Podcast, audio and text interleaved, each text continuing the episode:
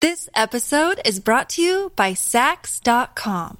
At Saks.com, it's easy to find your new vibe. Dive into the Western trend with gold cowboy boots from Staud, or go full 90s throwback with platforms from Prada. You can shop for everything on your agenda, whether it's a breezy Zimmermann dress for a garden party or a bright Chloe blazer for brunch. Find inspiration for your new vibe every day at Saks.com.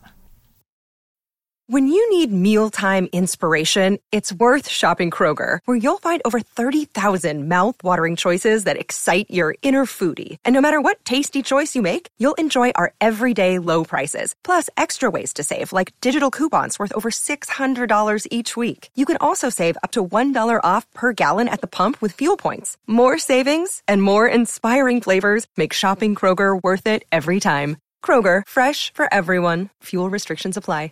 Another day is here, and you're ready for it. What to wear? Check. Breakfast, lunch, and dinner? Check. Planning for what's next and how to save for it? That's where Bank of America can help.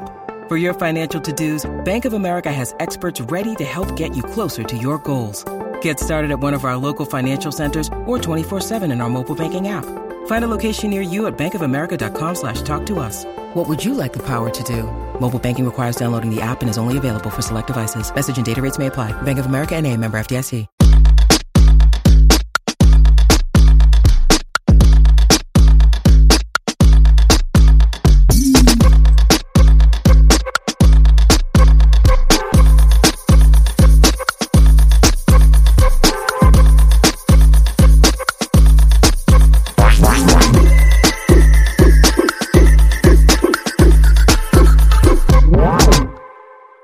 Welcome back to our sit down with Jonathan Antin from the iconic Bravo show Blowout. If you haven't heard part one, go back, listen to part one of our sit down with Jonathan.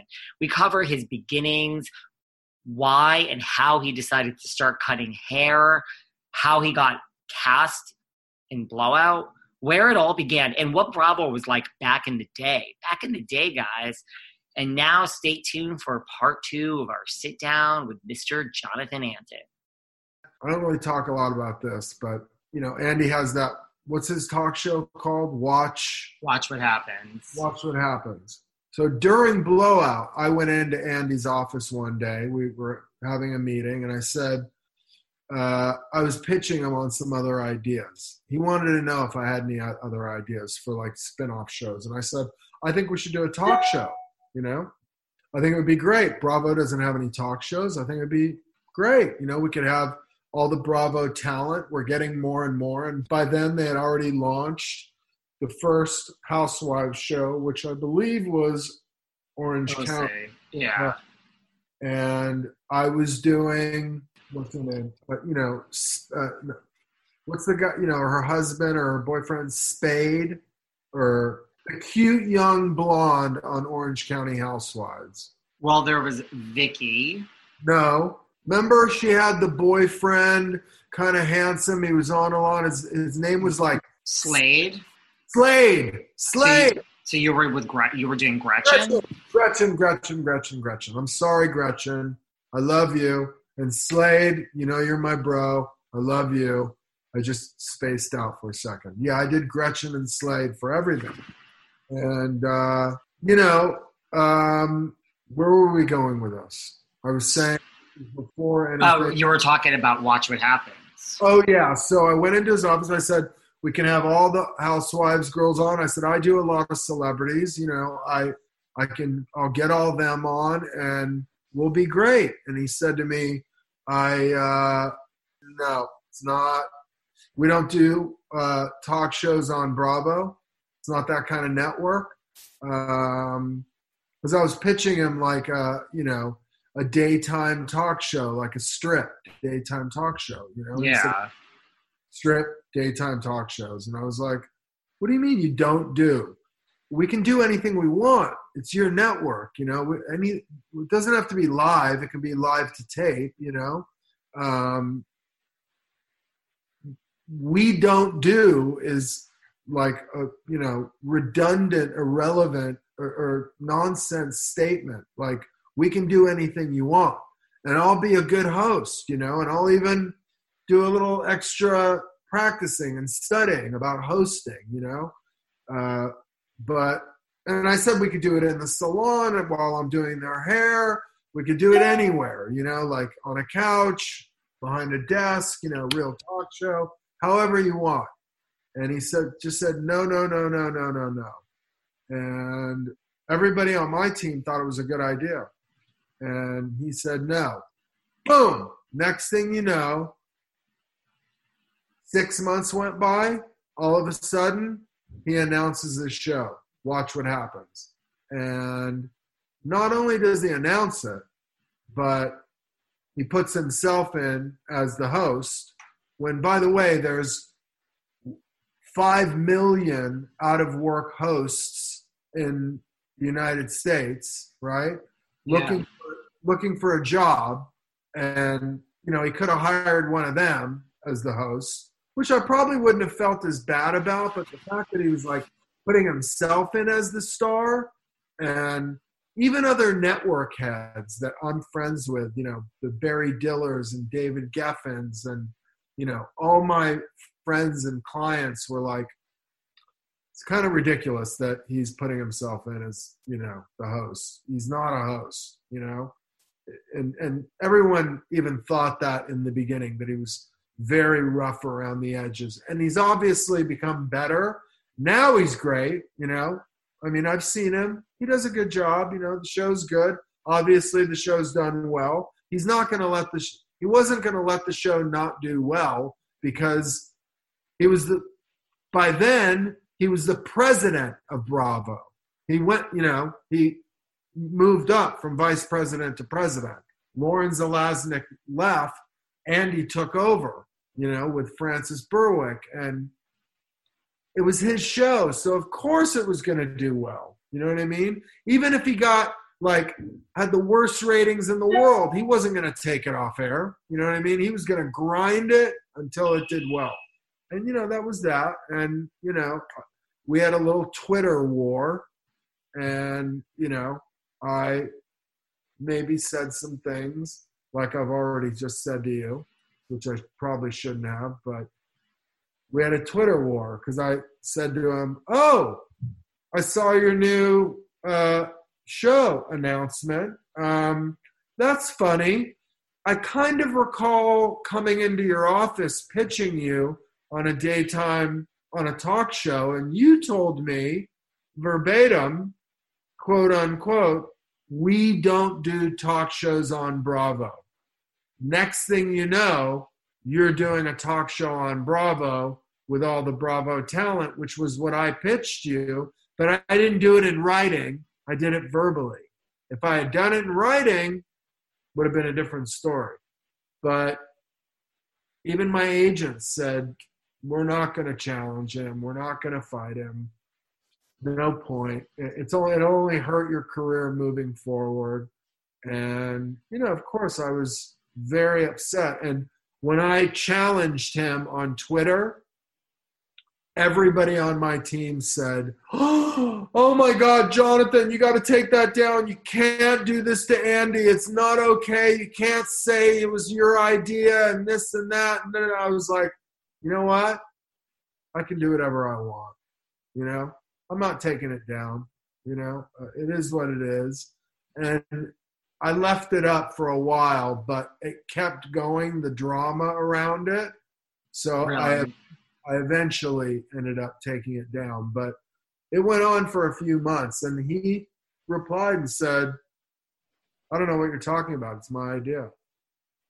You know, which maybe in his mind, his version of his show was his idea, but I went into his office and pitched the talk show, you know, and he said to me, We don't do talk shows. But, you know, look, Wow.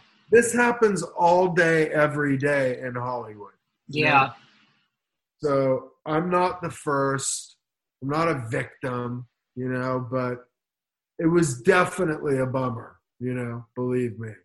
And I said, and by the way, you launch your own fucking show that is my idea, and you put yourself in as the host just to make it, you know, just to pour salt in the wound, you know? whatever. I was like, there's a, a million other hosts waiting for a job. You're already filthy rich, the president of Bravo, like you need more money. And, you know, but whatever, you know, look, listen, he was the president of Bravo. He ultimately he could do whatever the fuck he wanted to do. I was a hairstylist with, you know, a pretty good show that was on in 45 countries and did well, but obviously I didn't have enough pull to make any changes, you know? So Well, and by the way, I wasn't I was livid and I was angry, but I wasn't that bad with Bravo. And I said all this at the time that it happened. But after I said all this, Bravo called me and asked me to do Shear Genius. They wanted me to do season one. They wanted me to do season two. I wouldn't do it because it was like a you know ensemble cast. And then I went on in season three, you know, and I did season three and four. You could have worked with Jaclyn Smith. I wish I would have gone on and worked with Jaclyn. What's her name? Matthew McConaughey's Yeah, Camilla. Camila Alves. She was gorgeous and wonderful and beautiful and great to work with, but her accent was very difficult to understand. And we all kind of believe that, you know, made the show kind of tough to watch, you know. The our episodes were good as Shear Genius, you know, they were they were they were everything the show was supposed to be. Listen, I don't know if Jaclyn Smith was the right host, but she started the show and it did well. Uh, I personally would have picked someone else, but she started the show and it did well. And I, I wish she would have stayed when I when, when it was my when I finally agreed to do it. I don't know. Maybe they felt like they needed like a young hot model or something. And you know, because she was Matthew McConaughey's wife, you know, that obviously made a difference. You know. I'll admit it, as important it is for me to eat healthy and put the right nutrients into my body and hydrate, I'm really not great at it. I'm always on the go. I'm never making that a priority, and I'm always hungry. This was a real problem until I discovered 310 Nutrition. I love 310 Nutrition's water hydrators. You just add them to water and they make your water taste so much better. They also have refreshing lemonade mixes. My personal favorite, they're all in one shakes. I love their caramel sundae, their vanilla cake, the shamrock cream. I drink one of these shakes and it totally satisfies my hunger. They're low in fat and low carbs, which I love. They also satisfy my carb craving. But don't take my word for it. Right now, 310 is celebrating a new year of goals with code Velvet Rope and giving our listeners 50% off up to $100 off your first order. With so many sample packs, new products, it's really fun and it's easy to put together an order or start a subscription on products you know you'll use. Go to 310nutrition.com and use the code Velvet Rope right now for 50% up to $100 for your first order. That's 310nutrition.com and use code Velvet Rope. Discover why critics are calling Kingdom of the Planet of the Apes the best film of the franchise. What a wonderful day! It's a jaw dropping spectacle that demands to be seen on the biggest screen possible. We need to go. Hang on. It is our time. Kingdom of the Planet of the Apes. Now playing only in theaters. Rated PG 13. Some material may be inappropriate for children under 13. This episode is brought to you by Saks.com. At Saks.com, it's easy to find your new vibe. Dive into the Western trend with gold cowboy boots from Staud, or go full 90s throwback with platforms from Prada. You can shop for everything on your agenda, whether it's a breezy Zimmermann dress for a garden party or a bright Chloe blazer for brunch. Find inspiration for your new vibe every day at Saks.com. You're a podcast listener, and this is a podcast ad. Reach great listeners like yourself with podcast advertising from Libsyn Ads. Choose from hundreds of top podcasts offering host endorsements, or run a reproduced ad like this one across thousands of shows to reach your target audience with Libsyn Ads. Go to libsynads.com now. That's L I B S Y N ads.com. Did he come around to the set? Was there Matthew McConaughey on the set? Not on the show, but I don't think he was on the show. He may have done one little piece, but he came around. He was on the set. he even said to me like, "Hey, bro, can you go easy on my wife?"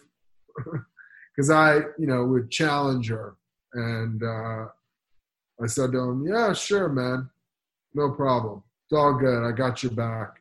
And other than that, he just kept to himself. Yeah, he was chill. He was cool. What was Tabatha like? You know, you were a judge. She was a contestant. What was Tabatha like? She was tough, but she's tough. Tabatha's a tough chick, you know. She's even to this day, you know, she's she's not a pushover, you know. And by the way, we're friends today. She's uh, a very strong woman, but she also has a sweet, nice side to her that people don't know because you don't see it. But listen, she's she was tough during the show, but remember, we were all young. We were, you know, just our first time on TV or her first time on that kind of show. And Shear Genius stressed everybody out, all the hairstylists, all the contestants. And, you know, they were all like on edge, you know? Um, yeah. Hard for them, you know? We put them through hell. So I get it why she was tough, but and why she was a little rough around the edges, but she was. A few of them were easy, you know, and okay, all right, all right. Tabatha was like, Tab- Tabatha wasn't having any shit. You know what I mean? So even back then, she just kind of was like, I don't care if I'm a contestant. This is how it's going to be. I don't give a shit. This is, she was like, I don't give a shit. This is the way I am. And if you don't like it, then you can piss off. You know, I mean, she was hardcore. And did Ant was Andy involved? Because he was like, did he seem to love Tabatha? You know, like out of everyone that could have gotten a show, like, were you surprised? And like, I guess it's different because you were already involved with Fox. But did you ever say, well, if we were going to do this show, even though it seems like it was in retaliation, were you ever like, why didn't you just ask me before any of this to do a show like this?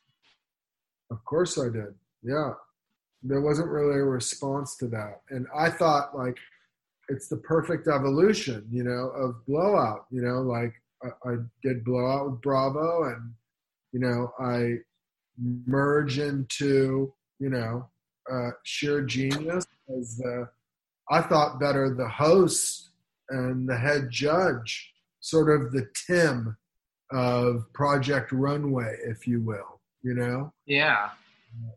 And it didn't really work out like that. And I didn't understand why. Maybe it was because I went off and shot this pilot with Fox, but I didn't hear any offers coming from Bravo, and it didn't sound like they were going to pick up Blowout. In fact, they said to me, Well, if you're not willing to do more family or this or that, then Blowout's over because we've we've exercised all of our options in the salon world. You know, we still want to shoot in the salon, but we want reality is going more in the direction of family. You know.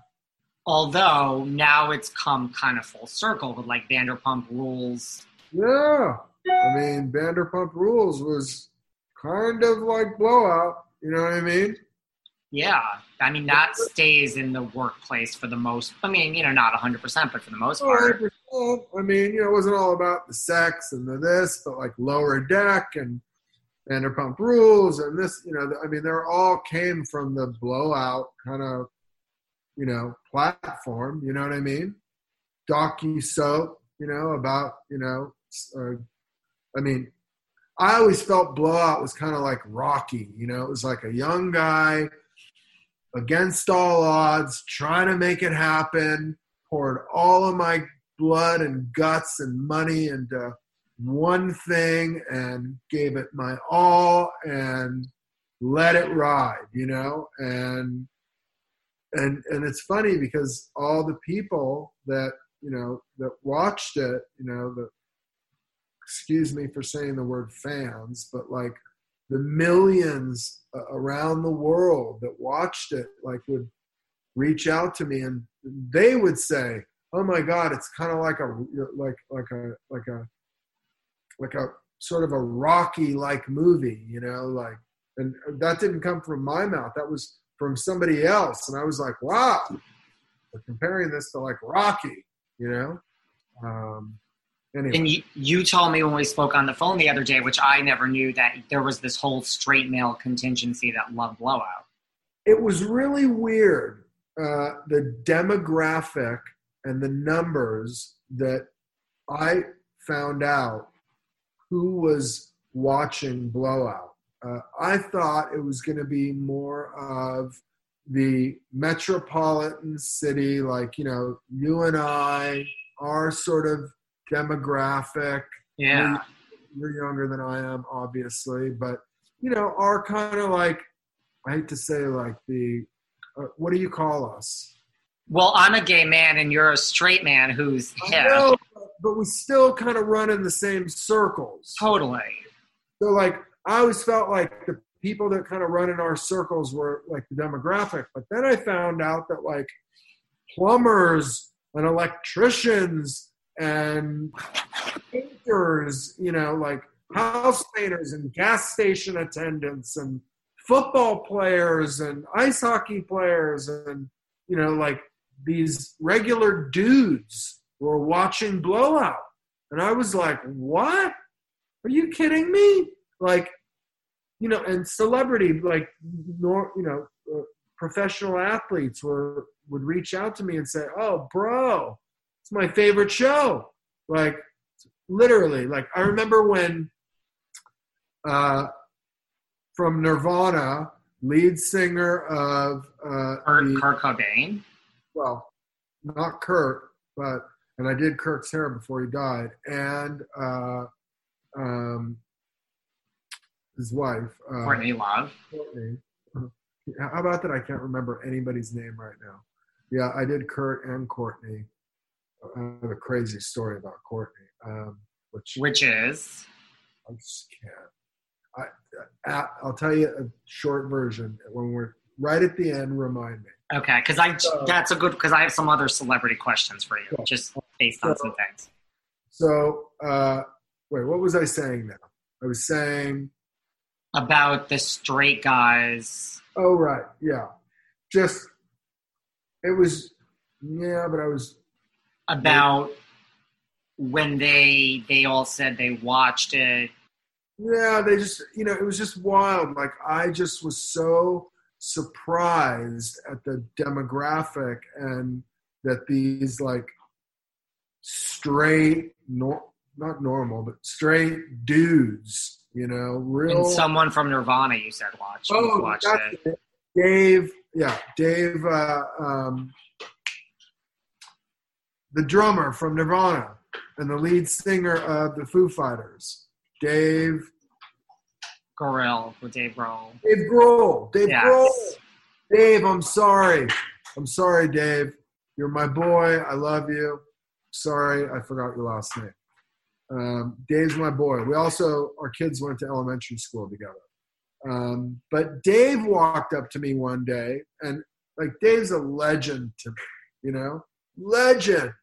Walked up to me one day and was like, "Bro, oh my God, Jonathan, nice to meet you. I'm Dave Grohl. Like, I love your show, dude. I can't. I'm so obsessed with it. I watch the the marathons. Like, I, I can't get enough. It's like a box of chocolate. I can't get enough of it. I remember he said that to me, and I was like, oh my god, Dave Grohl just said to me, he's a fan of mine.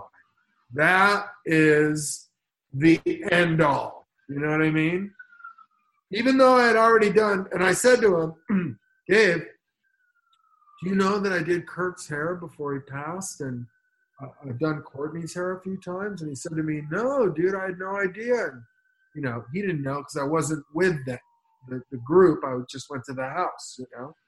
Um, but yeah, the fact that Dave Grohl came up to me and was like, I'm a huge fan of yours, I was like, oh my God, this, that's insane.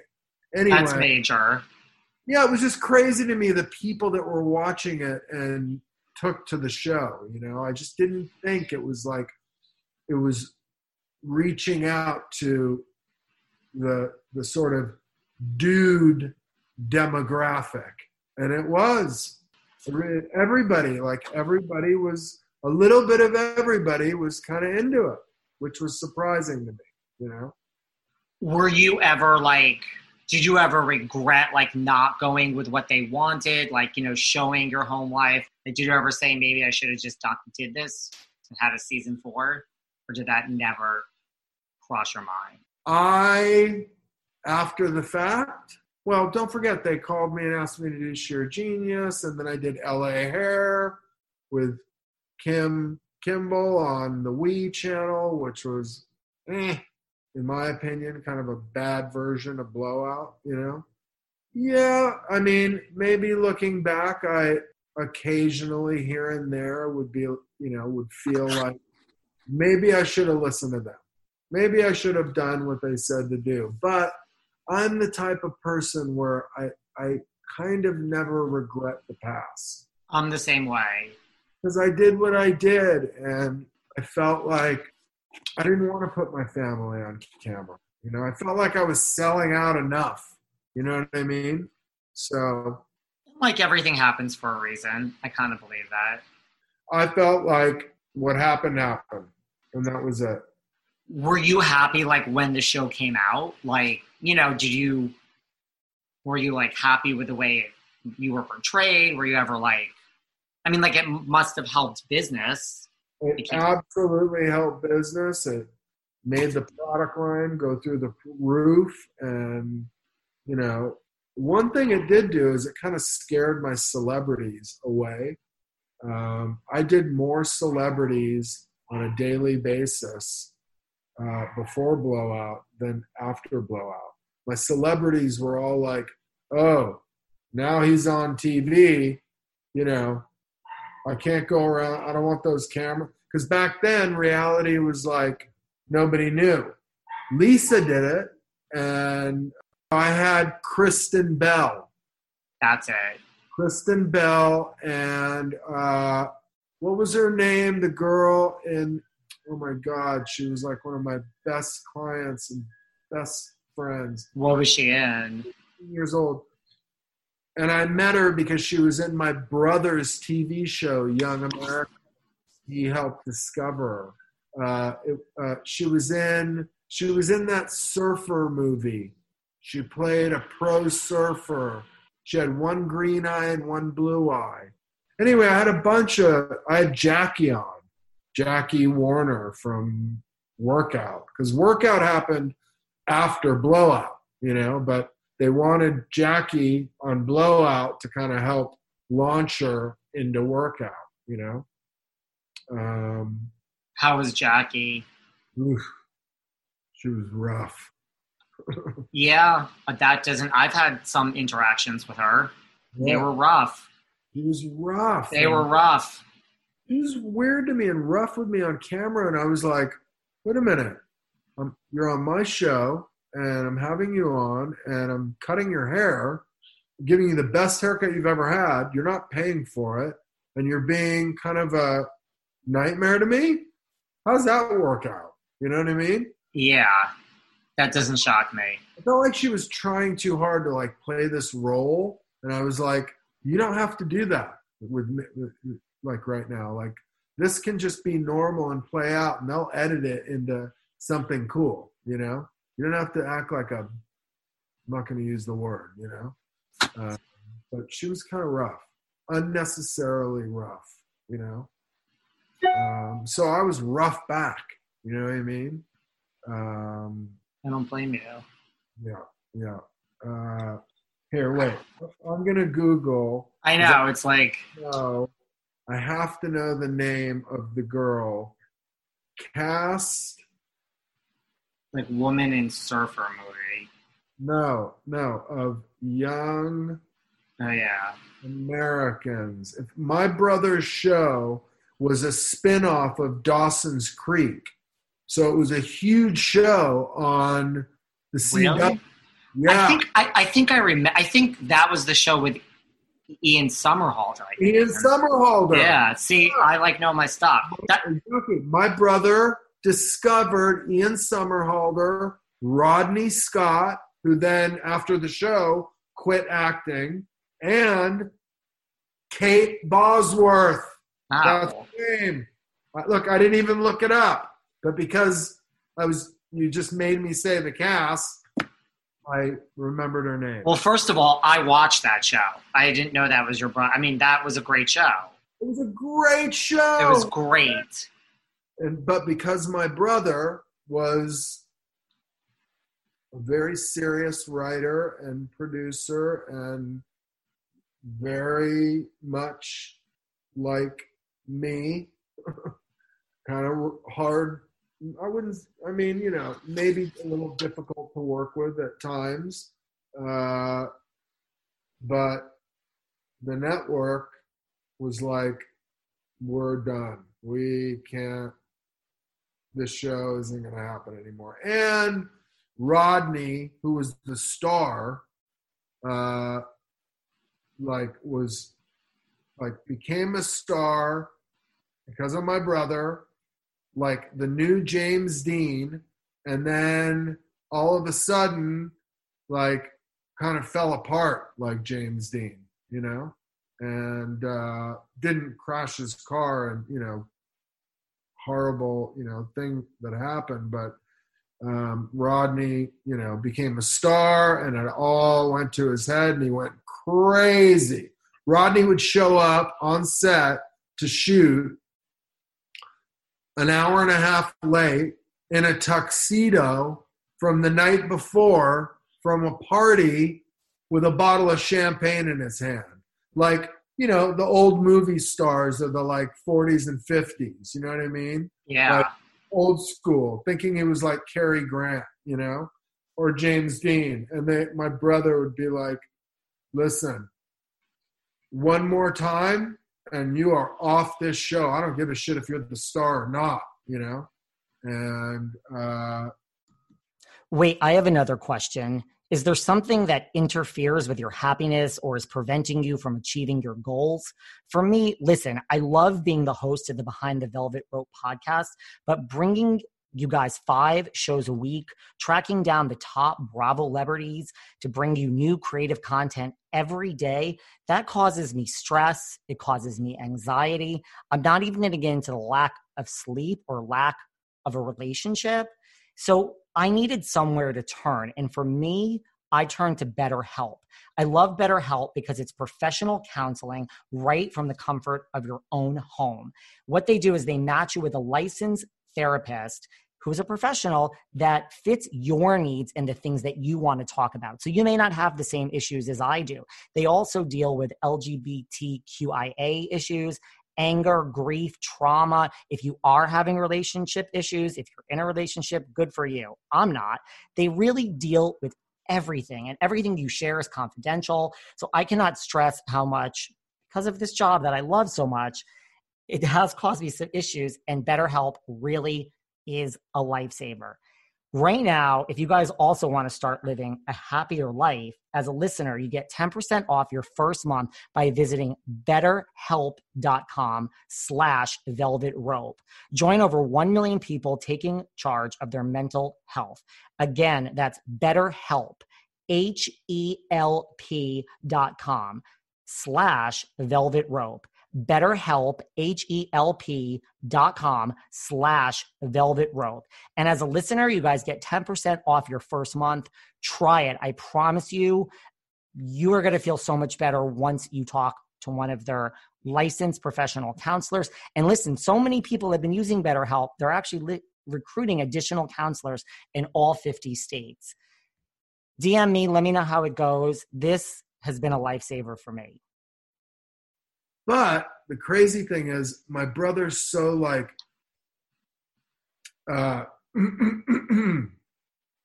visually and academically, you know, talented. Like his writing is so, literally, he's so talented. His writing is so incredible. And then visually, directorially, he shoots everything so beautiful with his up close and tight you know, sort of Martin Scorsese, you know, uh, uh, uh, incredible you know, cinematography.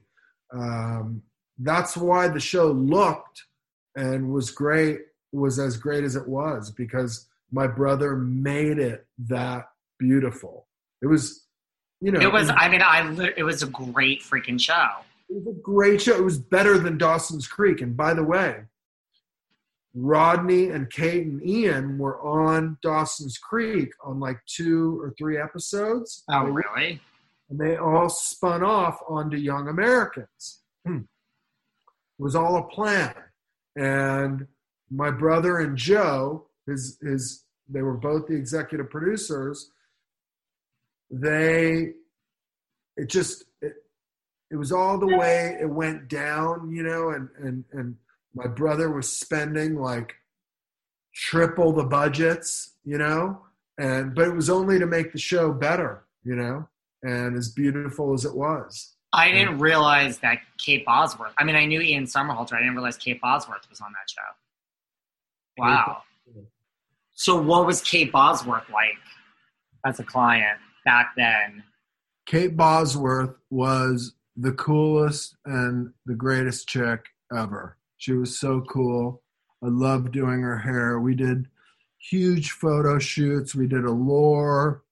She, you know, I was in the I don't I don't know if you ever saw it, but the LA Times did a story on Blowout uh, in the Sunday edition, the Sunday Times. And when you opened up the newspaper and you pulled out the calendar section, you know, always the best section, right? Pulled out the calendar, the whole front page, this big, right? Like this big, the whole front page was a picture of me on the cover of the Sunday Times calendar section, a picture of me in the second season of Blowout with my scissors, holding my scissors, going like this, holding them, looking through the blades. And it said something like, Antin's splits ends, right? And it was a, a whole story of blowout and you know kate did part of the shoot but like the the the the cover picture was i kid you not on on the calendar like nobody gets a picture 8 by 11 of their Wow. face on the calendar section. I had a whole page and the page is this long you know what i mean? Like the whole front of the calendar was me. I still have it like somewhere but it was insane. Like when it came out i almost had a heart attack you know? And it came out around That's the cool. Yeah it was amazing. It came out around the same time the billboard on crescent heights and sunset boulevard came out. Um, and bravo kind of like surprised me with both of them like okay have you seen the la times this morning? Well, go get it. And i didn't know. And i knew i did the article uh, with a guy named dan neil who was more of a car guy back then. He was like trying to talk to me about cars and we had to keep like pushing him back into uh, blowout because he knew i was a car guy you know i had a little porsche collection and a couple of harleys and you know uh, he kept trying to talk to you. He was like he was like the you know motor trend you know uh like he was like the king of auto uh you know journalism you know? Um and i don't know why they chose him but he got the story and Huh. he crushed it. He killed it. And i cut his hair during the interview and we became good long-term friends. Anyway that was like kate was the best. And then we did an allure shoot and everything i did with kate she was always wonderful. And the fact that she even came on blowout you know she was pretty hot back then you know uh like hot in terms of like you know uh, like in demand A-list, yeah. um, like everybody wanted her and the fact that she came on the show was pretty crazy and kristen bell was kind of blowing up too back then kristen bell um, she was blowing up. You know, um, her her episode was cool because I did like a Marilyn Monroe kind of finger wave on her. Um, and Lisa was always great. Lisa would play. Yeah, what is Lisa Rinna like? Lisa's the best. You know, she's so sweet. She, Lisa's done. I do both of their hair, Lisa and Harry. I kid you not. I've shot six. No, I've shot three sizzle reels and three pilots that have been picked up that never made it to air. Okay? Since Blowout. Like, you know, in between Shear Genius and LA Hair, like Salon Nightmares, other shows that I've shot with other names. Uh, I shot a show called Salon Diaries. I shot a show called that never made it to air. And every time I needed a celebrity, I would just call Lisa and boom, Lisa would do it. I did a show called, uh, was it Beverly Hills? Uh, uh, oh no, it was called Beauty School Dropout. And uh, Lisa did it with Harry. And the Pussycat Dolls, Robin would always come through and, you know, I'd get, I mean, I did the Pussycat Dolls hair from like day negative like you know i was doing their hair three five years before they ever became famous you know? Um, so i did all their first you know videos and you know i i made them all look like the pussycat dolls you know? How is that? I mean like having a sister who's the pussycat because i mean that was like you guys both kind of came up at the same time right? Both blew up. that show the search for the new pussycat doll. Robin uh, did her first tv show with me. She did the finale of the third season of blowout. She hosted it. And it was funny. They called me and they said we want lisa to re- rinna to host it. And i was like well, I love Lisa. She's my friend, but you know, my sister's kind of blowing up, and I think we should have my sister do it because she's family, and we're going to have my family on it. And there was kind of a little, you know, uh, secret that we were saving, like a little pearl for the finale that, you know, everybody saw. I asked Ceci to marry me on the finale, and Ceci told me she was pregnant on the finale and we knew she was going to do that.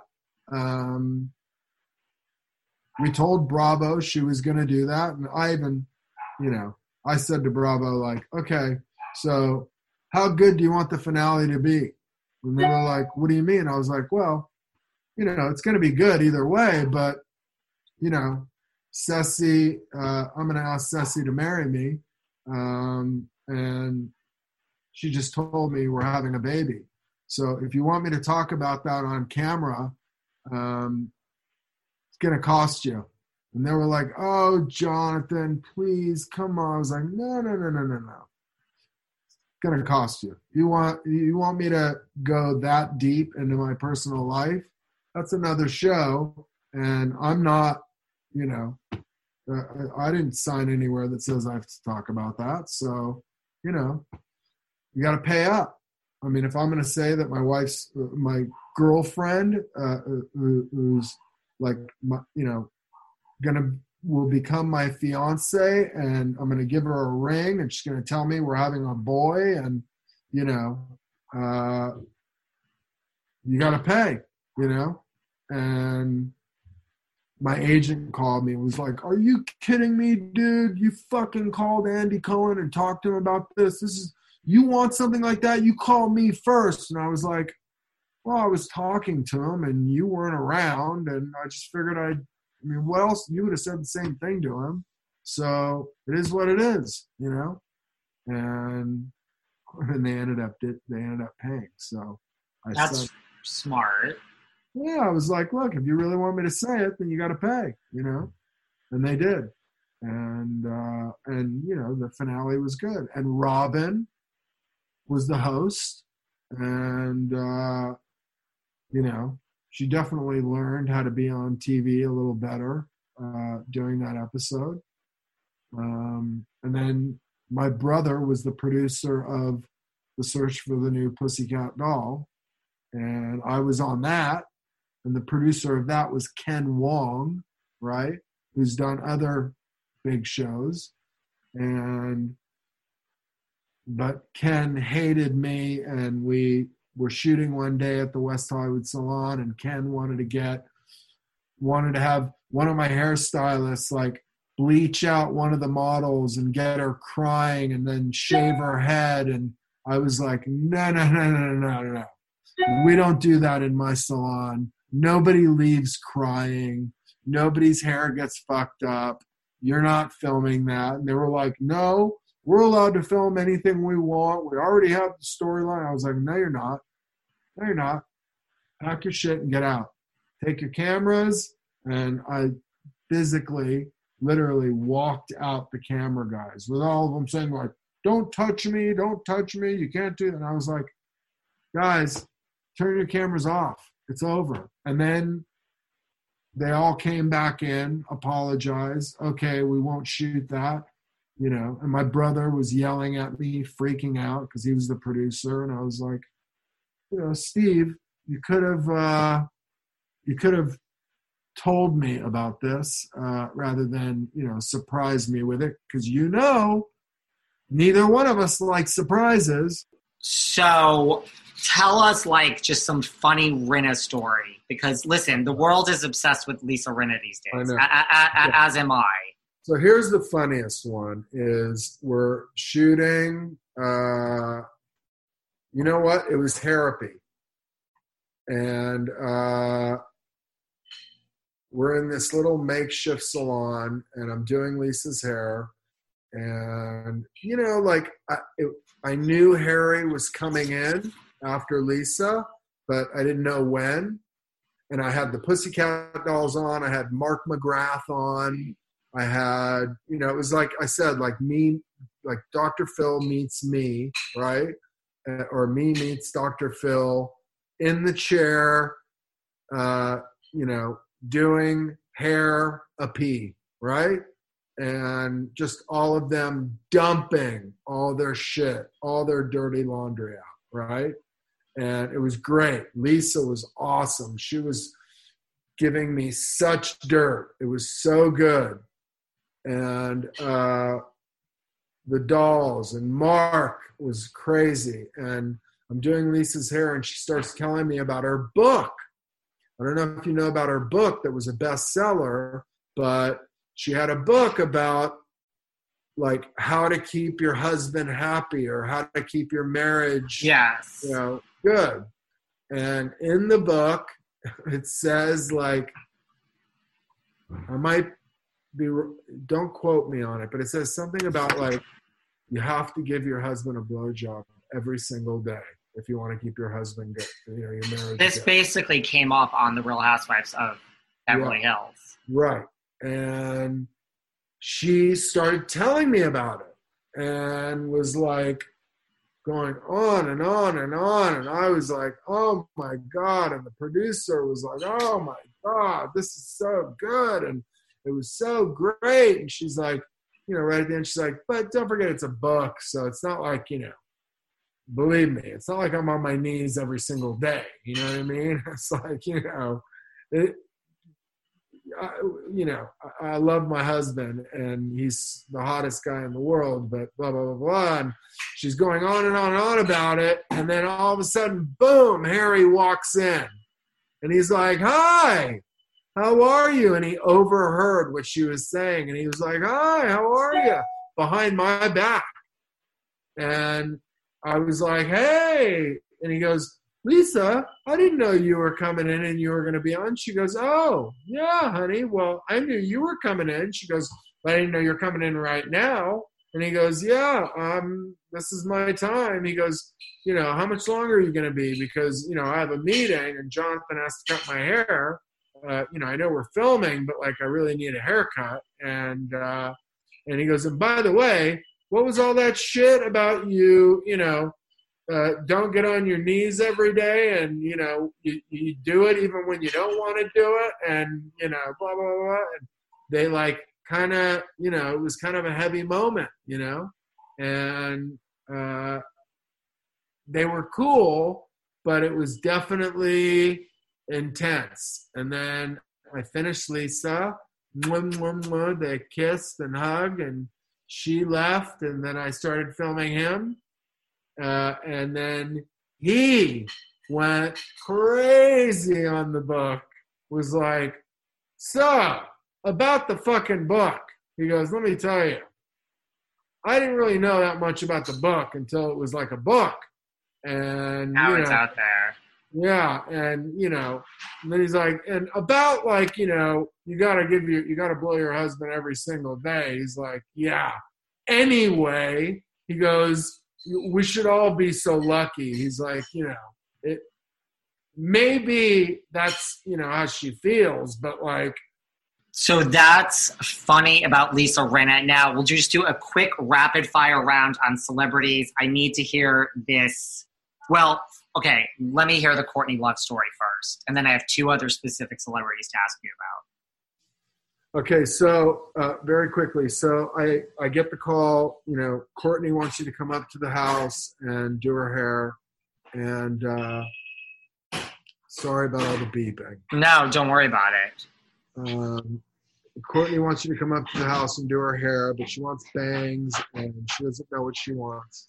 Um, Raina and um, uh, Courtney wants you to come up to the house. She wants bangs. She doesn't know what she wants, but you know how it is at Courtney's house. It's a little, you know, crazy.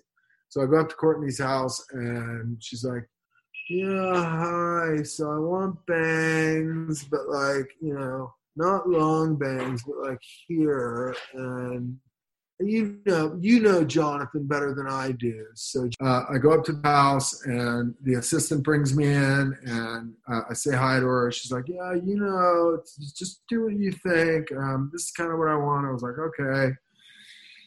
A little, little crazy at the house, you know, uh, as I'm sure you can imagine, and uh, I uh, I turn around and she's uh, standing there and she's like, So my hair is kind of dirty. I haven't washed it in like, you know, I don't know, a week or two. Um, should we wash it or um, or not? And I was like, Ooh, uh, yeah, maybe we should wash it. You know, do you want to jump in the shower? I'll go downstairs and um, you can wash. She goes, No, why don't you wash it? I was like, okay, um, we can do it in the sink and right here. And she goes, uh, it kind of hurts my neck to do it there. I said, okay, we can do it in the bathtub, but you got to lean over the edge and I got to put your head under and I can use the hose. We can do it like that. And she goes, okay, yeah, let's do that. So I said, okay, cool. So I, uh, turn on the bathtub and I'm waiting for the water to get hot and I turn around to say, okay, come here, the water's warm, court, court, we can shampoo your hair. And I turn around and head to toe, no clothes. And I That's was what I thought you were going to Yeah. say. yeah, I was like, uh, wait, um, Court, uh, do you want to put something on? Because, you know, it's, uh, and she was like, oh, no, I don't care. It's okay. It's just you. And I was like, okay, it's a little funky. And I shampooed her hair. And, you know, I mean, that was basically the story. But it was definitely it was definitely a, a bit of a shocker, you know. That sounds like a typical Courtney Love story. Right. And her hair turned out fabulous, but it was like, oh my God, wait, hold on. I'm, you know, I'm a male hairdresser inside of a female's, you know, bed uh, House. bathroom, and you don't have any clothes on. This is not okay. It's illegal. you And she wasn't hitting on you. It was just like, whatever. Yeah, I'm gonna take the fifth on that one. You know, she was uh, whatever. I don't know what she was doing to tell you the truth, but she was like, "Yeah, it's cool, man. Don't worry. Just shampoo my hair." And I was like, You're "Oh like, my oh my God." god. Yeah. What about Ricky Martin? So the day of Ricky Martin, you know, I've been doing his hair for years, and we're at Sony Studios, and Ricky's hair is down to here.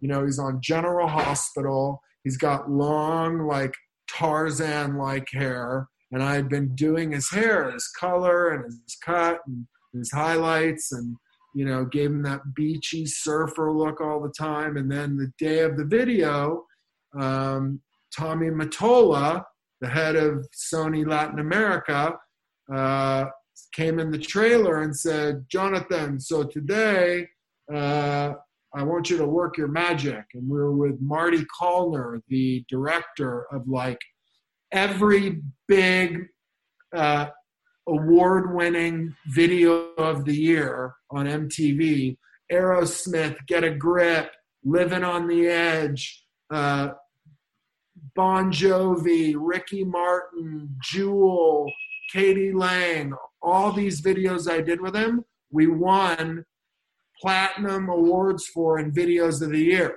And I have all the awards and trophies from him, right? So uh, this one day, they both come in the trailer and they're like, so, and we know this is going to be hard, but we want to cut all Ricky's hair off.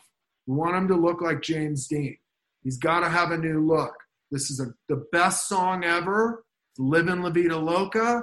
It's awesome, and you, you it's on you. You got to change his hair, and you got to talk him into it. And I was like, listen, I can change his hair. I mean, I need a little bit of time because I'm going to highlight the front of it and give him that kind of James Dean look. But like, you got to talk him into it, not me, because he'll listen to me about like his hair, you know, like do this to your hair, do that to your hair, wear this, wear that. Like I would show up to a video and I, he, he'd have his whole wardrobe there with the stylist that brought him everything. And I would show up and he would say to me, Jonathan, can I wear that jacket during the video? Can I wear that shirt during the video? Do you mind if I wear your boots? And I'd say, dude, you have like a hundred thousand dollars worth of clothes here. Like you can wear like there's stuff here that I would take, you know? And he'd say, Yeah, but I like the way that looks. And he would in Living La Vida Loca, half the video is wearing my clothes. Anyway, Wow. he comes in the trailer and Tommy and Marty said to him, Ricky, uh, Kiki. They called him Kiki. Kiki, how are you? Uh, good to see you. Mwah, mwah, mwah, mwah. So, we're so excited about the video and it's going to be great. And we have uh, a $2 million set at so- here at Sony and it was larger than life. And like, you know, uh, uh, like, I can't remember if it was Living La Vida Loca or She Bangs, but like hundreds of people, you know? And uh, I think it was She Bangs. There was hundreds of people in the in the background, but Living La Vida Loca was big. And they said, "So we have one thing that we want to talk to you about, Ricky, and it's very important. It's a big deal." And I had told them, "You guys have to call." Um, I just forgot her name. The head of uh, uh, General Hospital, the executive producer at the time. I said, You got to call them because I can't cut all of Ricky's hair off without General Hospital knowing because he's under contract. And like, it's not okay. You know, like, it's a big deal. His hair on that show is like part of his character. And Yeah. like, oh, fuck General Hospital. We'll call them when, you know, after it's done. They can do whatever they want. You know, this is bigger. This will make his role on General Hospital bigger and better. You know, there. Yeah, he's a TV. He's got his TV audience from Menudo. We're turning him into a global rock star now. You know, solo. And I was like, okay, but I'm just telling you how it works. You know, ABC and General Hospital doesn't take kindly to this kind of shit. I've done it before. and they said it's coming off. And I was like, okay. So then he walked in, and they're we're standing there, and they said, okay. So it's very important, and Jonathan is going to tell you exactly what we're going to do. and I was like, looking at both of them, right? Like this. And I went, okay. So, Ricky, um, Tommy and Marty want me to do something to you and they want me to tell you what we're going to do. And I want to do it. I think it's a good idea, but I'm going to let them tell you what it is. So I'm sorry, guys. I'm not the one to break the news to them. I'm here to do it, but not talk about it. And they, you know, very quickly said to him, We need to cut all your hair off.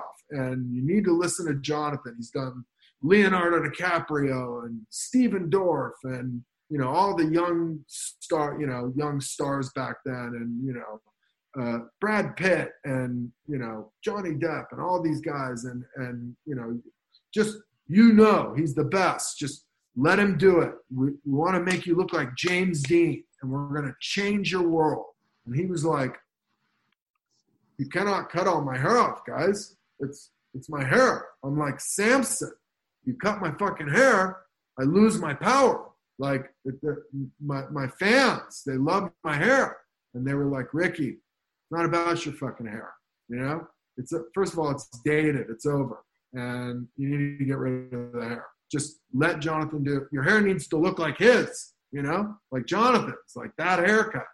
And I was like, Rick, they're not wrong, but it is your hair. It's up to you and he was like he fought it and fought it and fought it and then right there he turned around and looked at me and said okay jonathan if tommy wants it tommy gets it because he's the he's the king you know tommy mottola yeah and, uh, he said but are you sure it's going to look good on me i said bro come on am i sure i'm a thousand percent positive and I actually have the photo. I could send it to you. I have the photo of yeah. that day.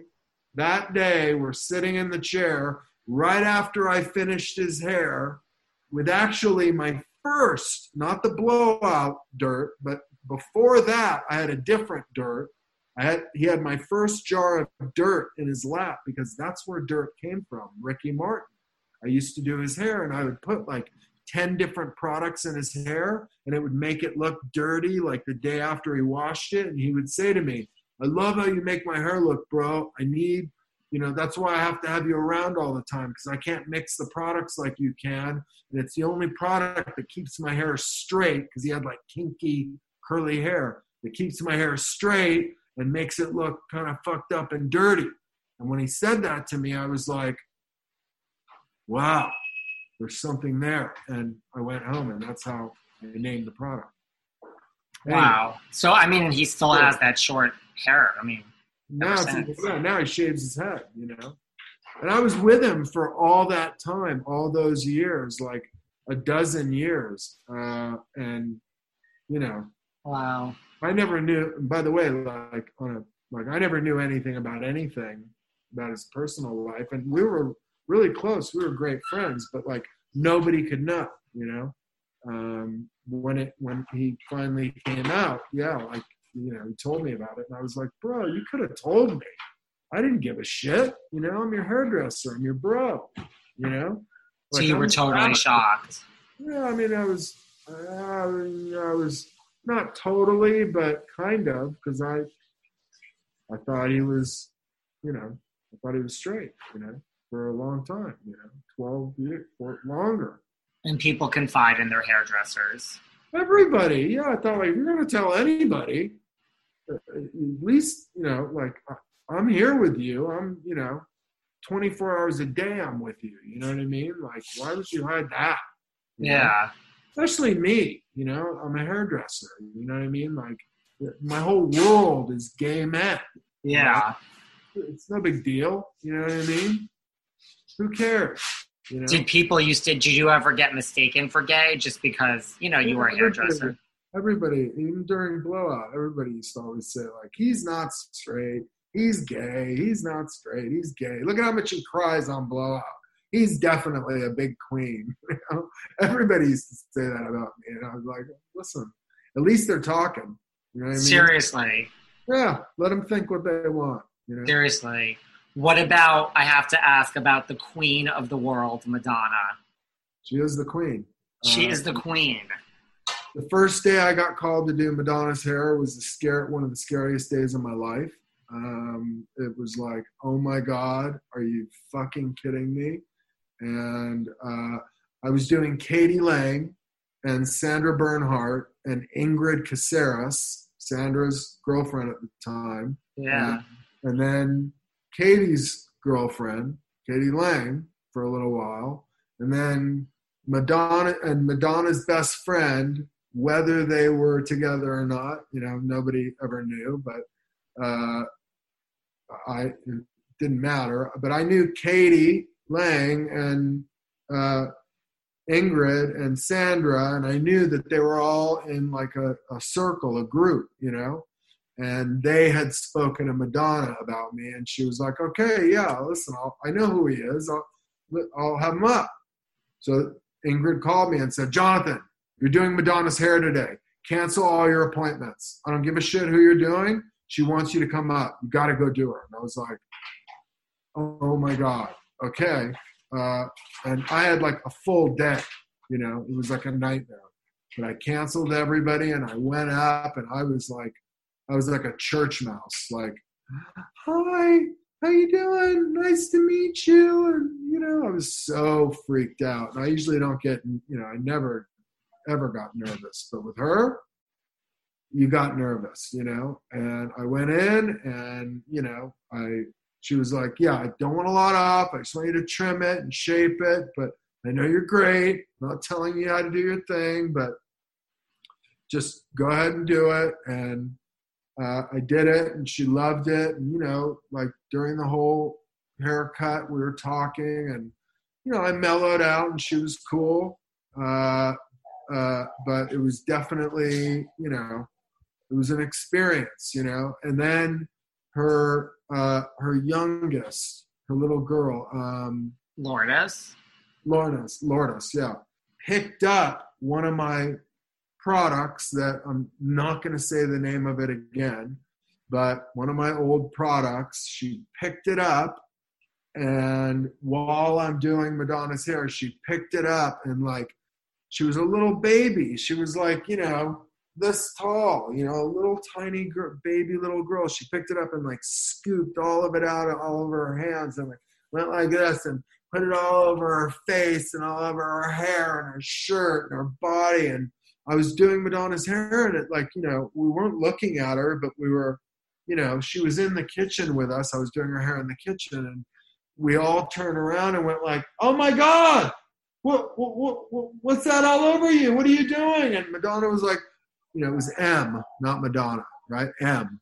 Yeah. She was like, uh, and In- Ingrid was there. And Ingrid was like, "M, it's okay. It's it's Jonathan's prod. It's Jonathan's, uh, uh, you know, uh, grease paste. It's okay. It's uh, it's safe, right, Jonathan?" I was like, "Yeah, it's totally safe, but like, you know, you don't want to eat it. You know what I mean?" And she was like, "Well, I don't think she ate it. Did you eat it, Lourdes, honey? Did you put it in your mouth?" And she was like, "No, no." But it was like all over her face and all over her hair and her arms and and we were like Madonna was like, "Oh, it's okay. Just throw her in the shower and wash her off." And I was like, "Oh my god, my first day here, cutting her hair, her little daughter like takes like 4 ounces of like, you know, hair paste and grease and just plasters it all over herself." And I was like, I'm never going to be invited back up there again, which didn't happen. I was invited back up. And, You were.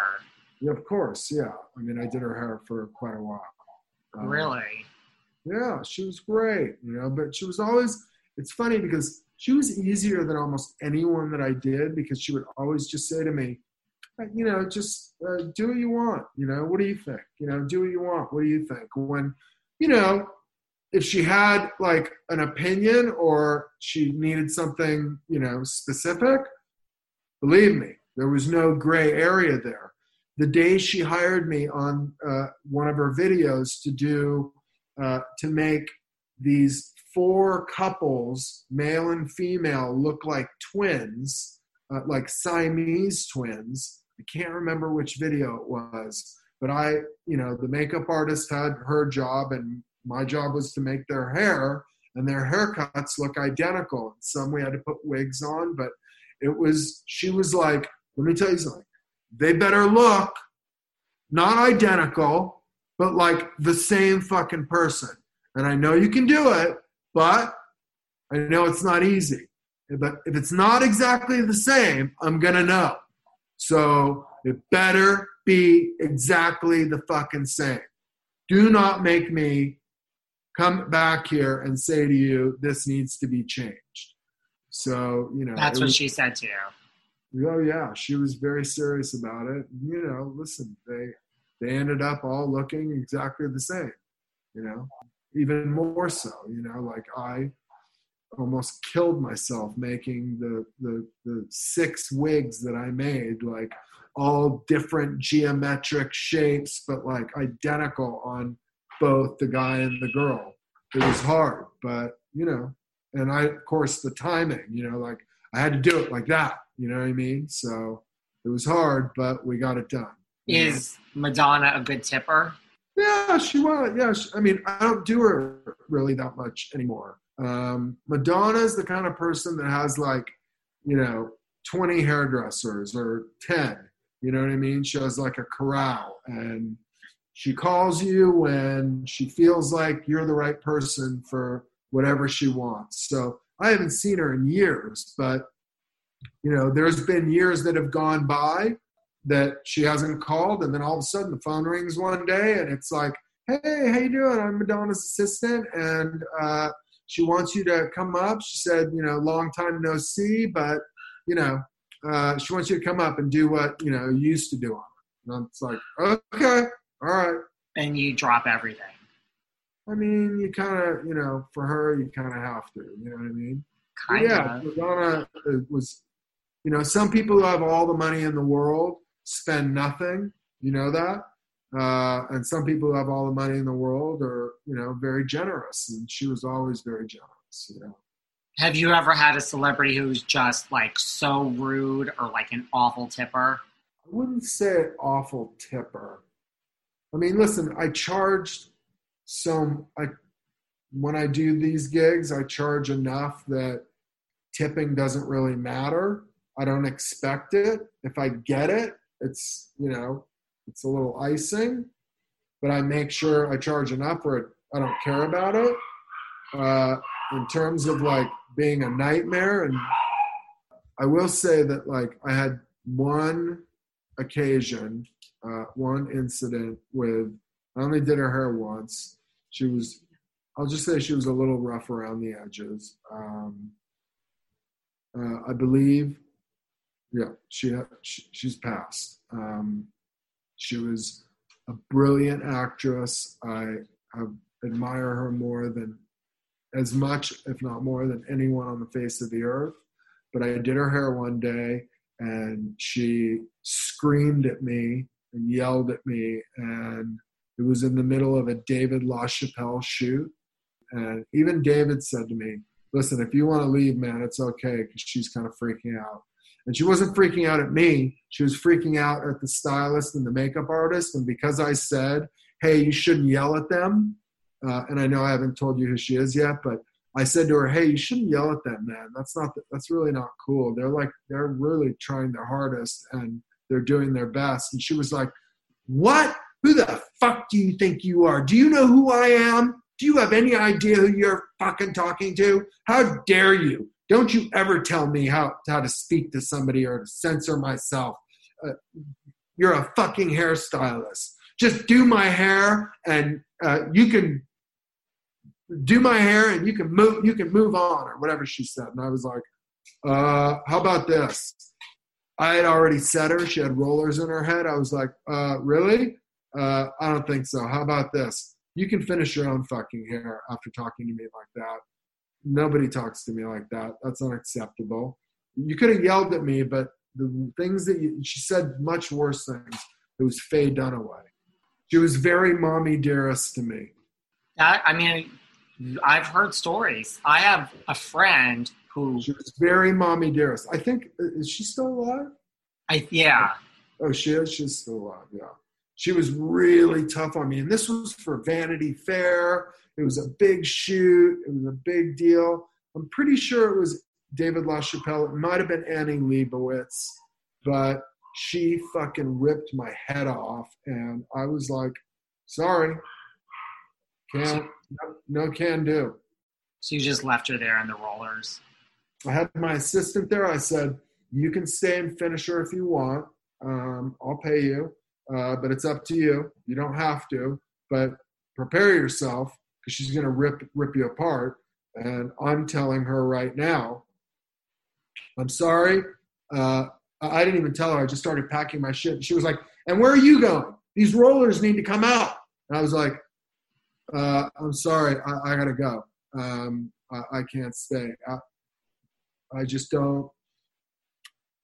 I, don't take too kindly to that kind of uh, interaction, and uh, I'm sorry, but uh, I, I need to leave.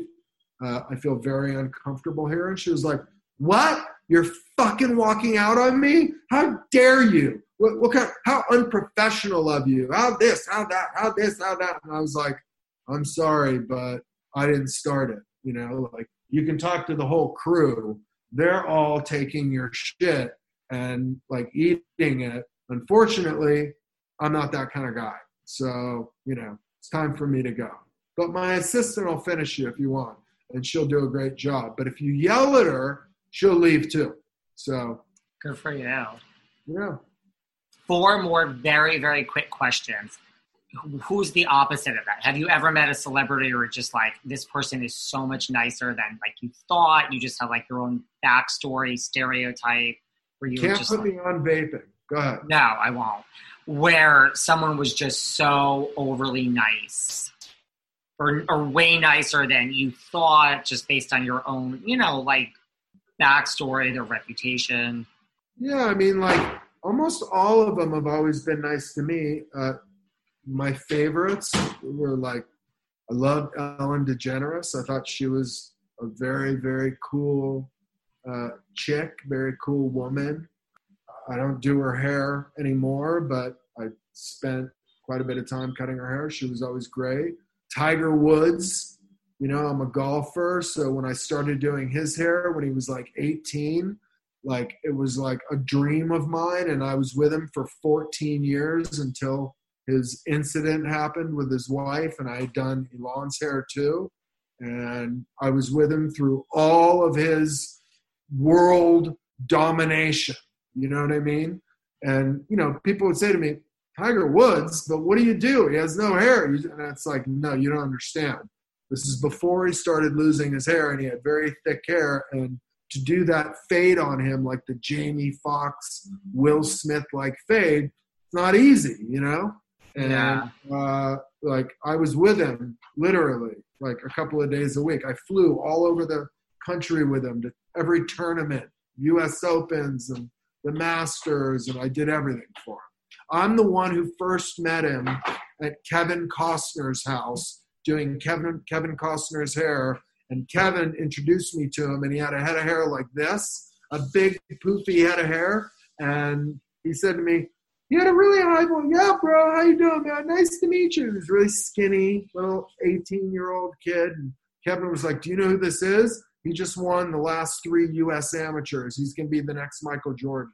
And I was like, "I doubt it, but I'll cut his hair." And I gave him this like Billy Dee Williams, you know, Will Smith haircut, and he was like, you know, devastated, just dumbfounded. He was like, "Oh my god, oh my god, bro, I don't ever want anyone cutting my hair ever again." And you know, it it, it began. It started like a 15 year relationship of doing him and his family and his girlfriends and then his wife and then you know before he got married and you know and and by the way i never knew what he was doing either if he had told me what he was doing i would have said to him what the fuck are you doing you're madly in love with your wife she's your queen. Like, don't be an idiot and do what these other guys are doing. But he was going to Vegas on the weekends and he was like a gambler and he would hang out with Michael Jordan and Charles, Charles Barkley and kind of thought he could do what they were doing.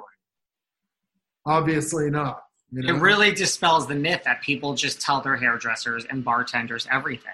Well, it does it does dispel the myth because like you would think these guys would have told me, him and Ricky, like what they were doing, but everybody else told me what they were doing. But and Ricky did tell me a lot, and Tiger did tell me a lot. But like, excuse me, you would think they would have told me these two things, and they didn't. You know. And like Brad Pitt, and I would have had they have told me I was close enough with them that I would have changed the course of their lives. You know what I mean? Like I, I know that I had I was close enough with them that I could have at least got them to pivot in another direction and not have to go through what they went through. You know? Right. And Brad Pitt, Leonardo DiCaprio, Johnny Depp. They were always cool and chill and whatever you want, bro. And you know, I used to go up and do Brad and uh, Angie. No, no, no, no, no, no, no, not at, way before. Uh, uh, uh, Jennifer Aniston. No, before Jennifer. Uh, Iron Man. What's her name? Juliette uh, Lewis. No, the one in Iron Man that played Tony Stark's wife or uh, head of operations. I can't believe it. every um, single name. Oh wait, she dated. Oh, Gwyneth Paltrow. Gwyneth. I'm like, wait a second. Yeah, yeah, yeah. When she was with Brad, I mean, they weren't together. I don't know how long. That long. I'd go up and you know I do both of them, and you know he'd be like on the couch, like, you know what I mean, like doing his thing, smoking pot, and, you know. Uh, but they were always the coolest, chillest, like, whatever you want, dude. You know, whatever you want. You know, always, and you know, like all the band I was really big in bands. Like I did all of Aerosmith and Bon Jovi and Jewel and k.d. lang and the Pussycat Dolls. And like I'm the first one to cut Joe uh, uh, Joe Perry's hair off in Aerosmith. Joe Perry had that big curly yeah. hair. I'm the first one to cut his hair short. I was the first one to cut all Bon Jovi's hair off. You know, uh, they were always all good with me and all cool. I mean, I toured the world with Aerosmith. Um, I was tight with Steven Tyler and Joe Perry and uh, the bassist and the drummer, and you know, like they all loved me. You know, like Aerosmith had to have me everywhere I was. You know, Steven Tyler is a legend. Steven Tyler is a legend, and today I, I still do quite a few bands. Like, uh, you know, I do um, Gavin Rossdale from Bush. Um, you know, I used to do both of them before they split up, but yeah. Um, Gavin and I and our kids know each other from school, but I do Gavin's hair, and Gavin I think is the is a great guy. You know, he's cool and talented. He's a rock star. Who does your hair? As you can tell, nobody right now. My hair is. It looks pretty together to me. All this schmutz back here. I'm actually thinking of growing it out, not like long, but like, you know, a little shaggier, longer, kind of cool, mullet ish. Uh, but normally I have like what you have, like a short, choppy, clean around the sides and the back. Like I, I haven't a haircut. Yeah, you know. Have and your every, everybody in my salon does my hair, you know. And the last haircut I did on on me, the last haircut I had, I did on TMZ myself, showing how to do a DIY haircut on TMZ. That's for the times. That's on point. Yeah, yeah. Have your children seen Blowout? Like, do they know you were on TV? They've seen, there's only three episodes on YouTube. They've seen bits and pieces. Uh, they don't know that much about it. Uh, they're 14 and 13, so obviously they know what they know. Um, They know what they've seen, but what they see is like other people. Like when we're walking down the street, say, "Oh my God, Jonathan!" Like obviously it doesn't happen now like it used to, but they still see like an occasional person recognize me, or they see me doing cameos, and they're like, Yeah. Or if someone comes up and wants a picture with you.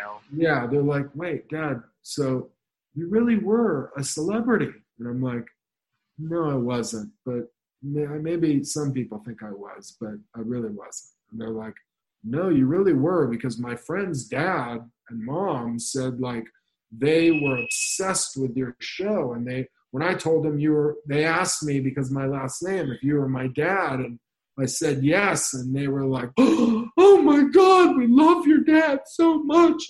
Tell him we please, we want Blowout back." And you know, which by the way, we, you know, I heard Blowouts on again in, in the UK and in South America. And Really? yeah, it's like, what the fuck is the matter with you, Bravo? You've re-aired every single show. You know what I mean? Like even Netflix picked up Queer Eye. Like, why isn't somebody redoing Blowout? You know what I mean? Which you never know. It might happen. You know? You never know. You know what's strange though is if you go on the Bravo website and you type in all shows, it's every show is there except Blowout. Except Blowout. I don't understand. I don't understand. I don't understand how every single show is there and they've rerun every single show. They've done marathons of every single show, but not blowout. How and why, I have no idea because it's kind of like this is really like the first big docudrama, docu soap reality show ever. Obviously, there was the real world and there was the restaurant, but it didn't. None of them quite had the same impact, and were the same as Blowout. You know, Blowout, and this isn't from my words, but this is from producers. Like people say to me, Blowout was pioneering. It was it revolutionized the reality t- TV show industry. You know, Well, Um, like, yeah, like to me, it's why Jackie Warner had a show. It's Yeah. why Patti Stanger had a show. It's why Jeff Lewis had a show. It's why Tabatha. I mean, it's like that genre of one person leading the show in a professional setting. That was the first. it's not only why it's not only why they all had shows, but I truly believe it's it's part of why Bravo grew to what it was. I mean, Blowout helped Bravo grow, you know. I do definitely I don't resent them. I love Bravo, but I definitely have some feelings about like that they don't give it any credit. You know what I mean? Like at least give it a little credit. You know what I mean? But I love that they're playing it in the UK and South America. I think it's great. You know, I'm getting like you know tons of interaction. Instagram. Yeah, it's letting me know like, hey, dude, blah, it's on in the UK. And, It's know. just when you go there, it's just so I don't understand. There's literally every show. Shows that we're on for like five episodes and then we're canceled. Every So show. strange. every show except for Blowout. It must have something to do with Ben Silverman and Reveille, the production company. He sold Reveille, he moved on, and I believe Reveille still owns it, but it has to have something to do with Reveille not allowing them to play Blowout. It has to have something to do with that. That's all I know. and nothing to do with your Twitter with Andy or anything because that, that's just I personally don't think it has anything to do with Andy because Andy doesn't really have anything to do with Bravo anymore other than being an executive producer of the Housewives, Housewives, and yeah. that's what happens, you know? that makes Um, sense. Yeah, I mean, he might consult with them occasionally, but Andy got himself out of that mix on his own will. He wanted to be free and clear of it. He wanted to do his own show and produce, you know. He didn't want to run a network, you know. He did, but he was over it after he did it, you know. So I don't think it has anything to do with it. I don't And know. then- I don't think so. And then my final question is what do you think is the biggest misconception of you? Like when people meet you, you know, having seen you on Blowout, you know, just you're infamous in the hair world. Like, what do you think is the biggest misconception? I don't know. I mean, I would say that um, people who watch Blowout think I'm, you know, like, uh, you know, I hear people say to me today, like, you're so much nicer than you were on Blowout, like when I do my cameos, you know. Oh my God, you're so much nicer. And, you know, you, you did like a 10 minute cameo and you poured your heart out and you were so sweet. And, you know, you, you're so different than you were on Blowout, you know, and I think that's the, to me, the biggest misconception. You know, people see that like I'm not like this mean asshole, you know, prick. You know, I was uh, my wife. Oh, she's like, well, smirking. I, uh, I mean, listen, there was a lot of editing going on in Blow Out, and I definitely had my moments on Blow Out.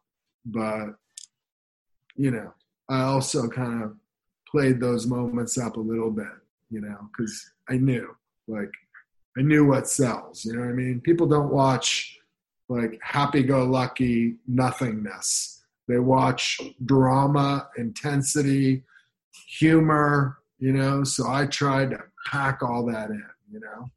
Totally. That makes sense. Well, yeah. is there anything else you want to leave us with? I really enjoy, you know, I thank you for your time.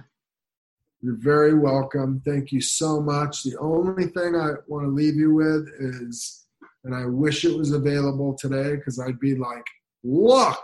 Yes. And I could. I have like 20 bottles just around the corner, but wait, one the second. product because I want this product when it comes out. You gotta know. You gotta see. Okay. So here, I just brought a few out. Here. Oh wow. Hold on. So let's see the product. Yeah. So like these are just a few. Like my hairspray is it's like a texturizing. Dry, it's like a dry shampoo but it's more like a dry conditioning shampoo uh, with hairspray mixed into it. So it's like the most amazing texturizing spray. With a, you know, all hairsprays just smell like hairspray. My hairspray smells the most incredible vanilla coconut fragrance you've ever smelled in your life. The it sounds good. In the world the best mousse on the planet. It's like literally like air. You can put this whole bottle in your hair and you don't get goopy, moussey hair. You just get the more you put in, the bigger and more volume you have. This is my new paste. That looks paste. This is like, uh, if you could smell this, it's beyond. So this is my new paste. It's all I can tell you. Here's the two words. I'm giving you a little secret. It's great shit. it's the greatest shit in the world. And I say that because people always say to me, like, I need some great shit for my hair. So I made it for them. The greatest shit on earth. Is that a hint on what the name might be? Maybe. Maybe. I'm fighting right now for it, but you never know. Might be. We'll see. This is my oil uh, shine lotion that is beyond. It doesn't weigh your hair down. No oil, like so, like frizzies, like product has fragrance Mine does because they're all essential oils that are amazing from hey from Brazil. Like these incredible, incredible ingredients from Brazil that like have uh, I, can't even like everything in it is like incredible for your hair and your skin and your body and just beyond. You know. Um, I need the paste and the hairspray. yeah, and then this is another version of my paste because I might do two, but they're just both like so good. Like you just need like a little tiny dab like this. And I usually go like this. I mix it with just a little bit of the hairspray. Huh. That's what I do with the products. I layer, but you don't need to. And it's just so good. It gives you that perfect amount of shine, not greasy, just makes your hair feel like it's kind of undone. A little like the day I after like that. you know what I mean? Which is another hint, uh, undone. Um, so they're all, in my opinion, my my last two product lines were really good. These are the best. They are. I've been working on them not for a year, for 18 months. I've been dealing with these. Wow. So hard, so much work, so much money. I've already put like you know we, we've already put a half a million dollars just into formulating. Um, Wow. a lot of money. We haven't even finished it. So the world, you know, uh, the people that loved my old product are gonna go fucking ape shit over this because it's. And I don't even have my shampoos and conditioners out. My shampoos and conditioners are like beyond. Like you want to drink them. They're Really? Oh, they're so good. You know. When is this coming out? Do we know? couple months, hopefully. You know, um, I, I, I'm hoping. You know, my packaging is like this. Isn't the packaging?